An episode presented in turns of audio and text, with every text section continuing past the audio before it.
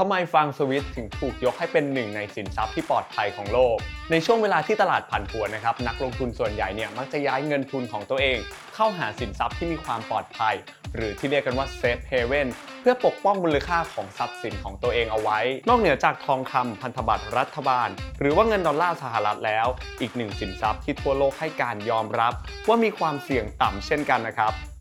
นั่นก็คือสกุลเงินฟรังก์สวิสของประเทศสวิตเซอร์แลนด์ แล้วทำไมฟรังก์สวิสถึงถูกยกให้เป็นหนึ่งในสินทรัพย์ปลอดภัยของโลก วันนี้ลงทุนแมนจะเล่าให้ทุกคนฟังกันครับ ขอต้อนรับเข้าสู่รายการลงทุนแมนจะเล่าให้ฟัง สนับสนุนโดยแอป Blockdit อยากได้ไอเดียใหม่ๆลองใช้ Blockdit ประเทศสวิตเซอร์แลนด์ตั้งอยู่ในทวีปยุโรปฝั่งตะวันตก เป็นประเทศที่ไม่มีทางออกสู่ทะเล มีขนาดเล็กกว่าประเทศไทยถึง 13 เท่า และมีประชากรอยู่เพียง 8.6 ล้านคนเท่านั้น แต่ถ้ามาดูในแง่ของเศรษฐกิจในปี 2020 ประเทศเล็ก ๆ แห่งนี้นะครับ มี GDP มากถึง 26 ล้านล้านบาททำให้รายได้เฉลี่ยต่อหัวของชาวสวิตนั้น เท่ากับ 3 ล้านบาทต่อปี เรียกได้ว่าเป็นประเทศที่มีรายได้เฉลี่ยต่อหัวสูงที่สุด เป็นอันดับที่ 5 ของโลก นอกเหนือจากความร่ำรวยระดับโลกแล้วนะครับฟังสวิตซึ่งถือว่าเป็นสกุลเงินหลักของประเทศสวิตเซอร์แลนด์ ยังเป็นอีกหนึ่งสินทรัพย์ที่นักลงทุนทั่วโลกเนี่ยต่างเชื่อมั่น ที่อยากจะครอบครองเมื่อยามที่ตลาดผันผวนนั่นเองครับ โดยปัจจัยที่ทำให้ฟรังก์สวิสนั้นเป็นสินทรัพย์ปลอดภัยมีอยู่หลักๆ 4 ข้อด้วยกันนะครับ นั่นก็คือ ข้อทีหนึ่1ครับระบบธนาคารที่แข็งแกร่ง และมีความน่าเชื่อถือทำให้คนรวยทั่วโลกฝากเงินอยู่ในประเทศสวิตเซอร์แลนด์เป็นจำนวนมาก นอกจากการเป็นผู้นำระดับโลกในอุตสาหกรรมธนาคารแล้ว ธนาคารในประเทศสวิตเซอร์แลนด์ ยังมีชื่อเสียงด้านการเก็บรักษาความลับของลูกค้ามาอย่างยาวนานกว่า 300 ปีอีกด้วย อีกทั้งกฎหมายภาษีของประเทศสวิตเซอร์แลนด์ก็ไม่ได้มีความเข้มงวดแก่ผู้ที่นำสินทรัพย์มาฝากไว้ในธนาคารนะครับรวมถึงประเทศสวิตเซอร์แลนด์เนี่ยเป็นประเทศที่ถูกโอบล้อมด้วยภูเขาทำให้ดูเหมือนจะเป็นปราการธรรมชาติที่มีความปลอดภัยทีเดียวครับ นี่นะครับผมทำให้เศรษฐีจากทั่วโลกเนี่ยนำสินทรัพย์จำนวนมากมาฝากไว้ในธนาคารของประเทศสวิตเซอร์แลนด์สะท้อนให้เห็นนะครับจากอุตสาหกรรม private banking ของธนาคารในประเทศสวิตเซอร์แลนด์ที่มีสินทรัพย์ภายใต้การจัดการข้ามชาติกว่า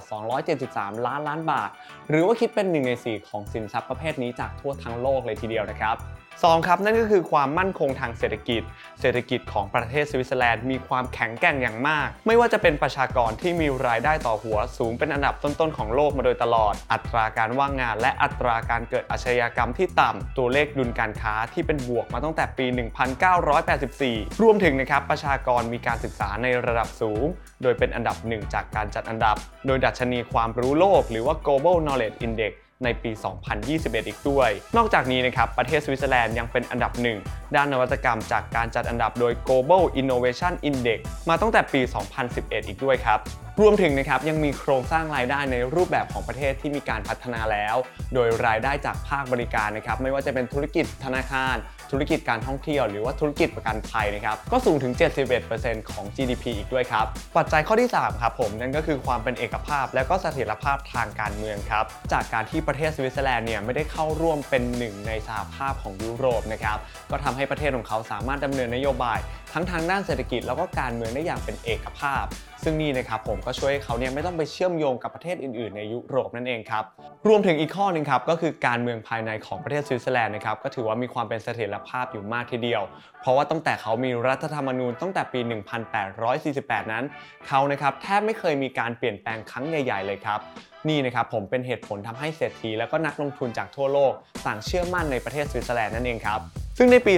2021 ประเทศสวิตเซอร์แลนด์ถือเป็นประเทศที่มีเสถียรภาพทางการเมืองมากที่สุดในโลก จากการจัดอันดับโดย Wharton School มหาวิทยาลัยเพนซิลเวเนียสำหรับปัจจัยข้อสุดท้ายนะครับ นั่นก็คือสถานะความเป็นกลางของประเทศ ในอดีตนะครับ ประเทศสวิตเซอร์แลนด์เนี่ยถือได้ว่าเป็นหนึ่งในชาติยุโรป ที่มีความแข็งแกร่งและก็เชี่ยวชาญในการสงครามเป็นอย่างมาก แต่อย่างไรก็ตามครับ จากการพ่ายแพ้สงครามต่อฝรั่งเศสในปี 1515 นะครับ ก็ทำให้ประเทศสวิตเซอร์แลนด์นั้นตัดสินใจที่จะละทิ้งนโยบายการทำสงคราม แล้วก็พยายามหลีกเลี่ยงความขัดแย้งกับชาติอื่น ๆ มาโดยตลอด จนกระทั่งในปี 1815 มีการจัดระเบียบทวีปยุโรปขึ้นมาใหม่ ในการประชุมคองเกรสแห่งเวียนนา ก็ได้มีความเห็นร่วมกันนะครับ ที่จะประกาศให้ประเทศสวิตเซอร์แลนด์ มีสถานะเป็นประเทศที่เป็นกลางตลอดไป หรือที่เรียกว่า perpetual neutrality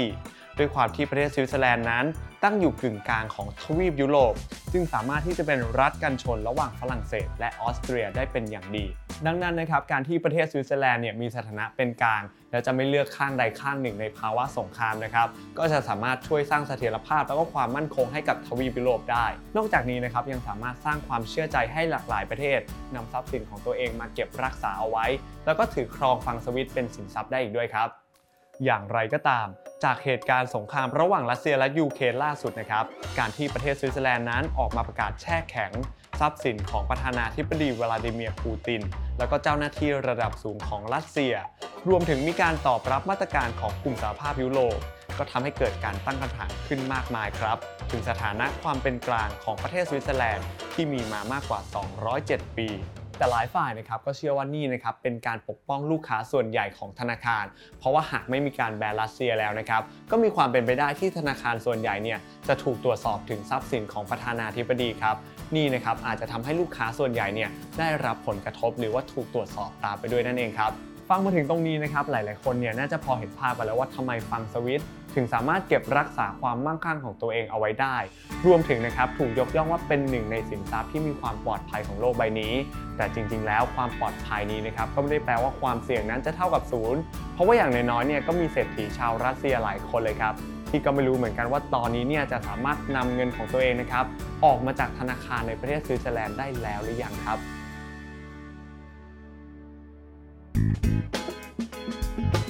การลงทุนในความรู้ไม่มีความเสี่ยง ผู้ลงทุนควรกดติดตามลงทุนแมนได้ในทุกช่องทาง เริ่มจาก Subscribe และกดกระดิ่งช่อง YouTube ของลงทุนแมนไว้ ตอนนี้เลย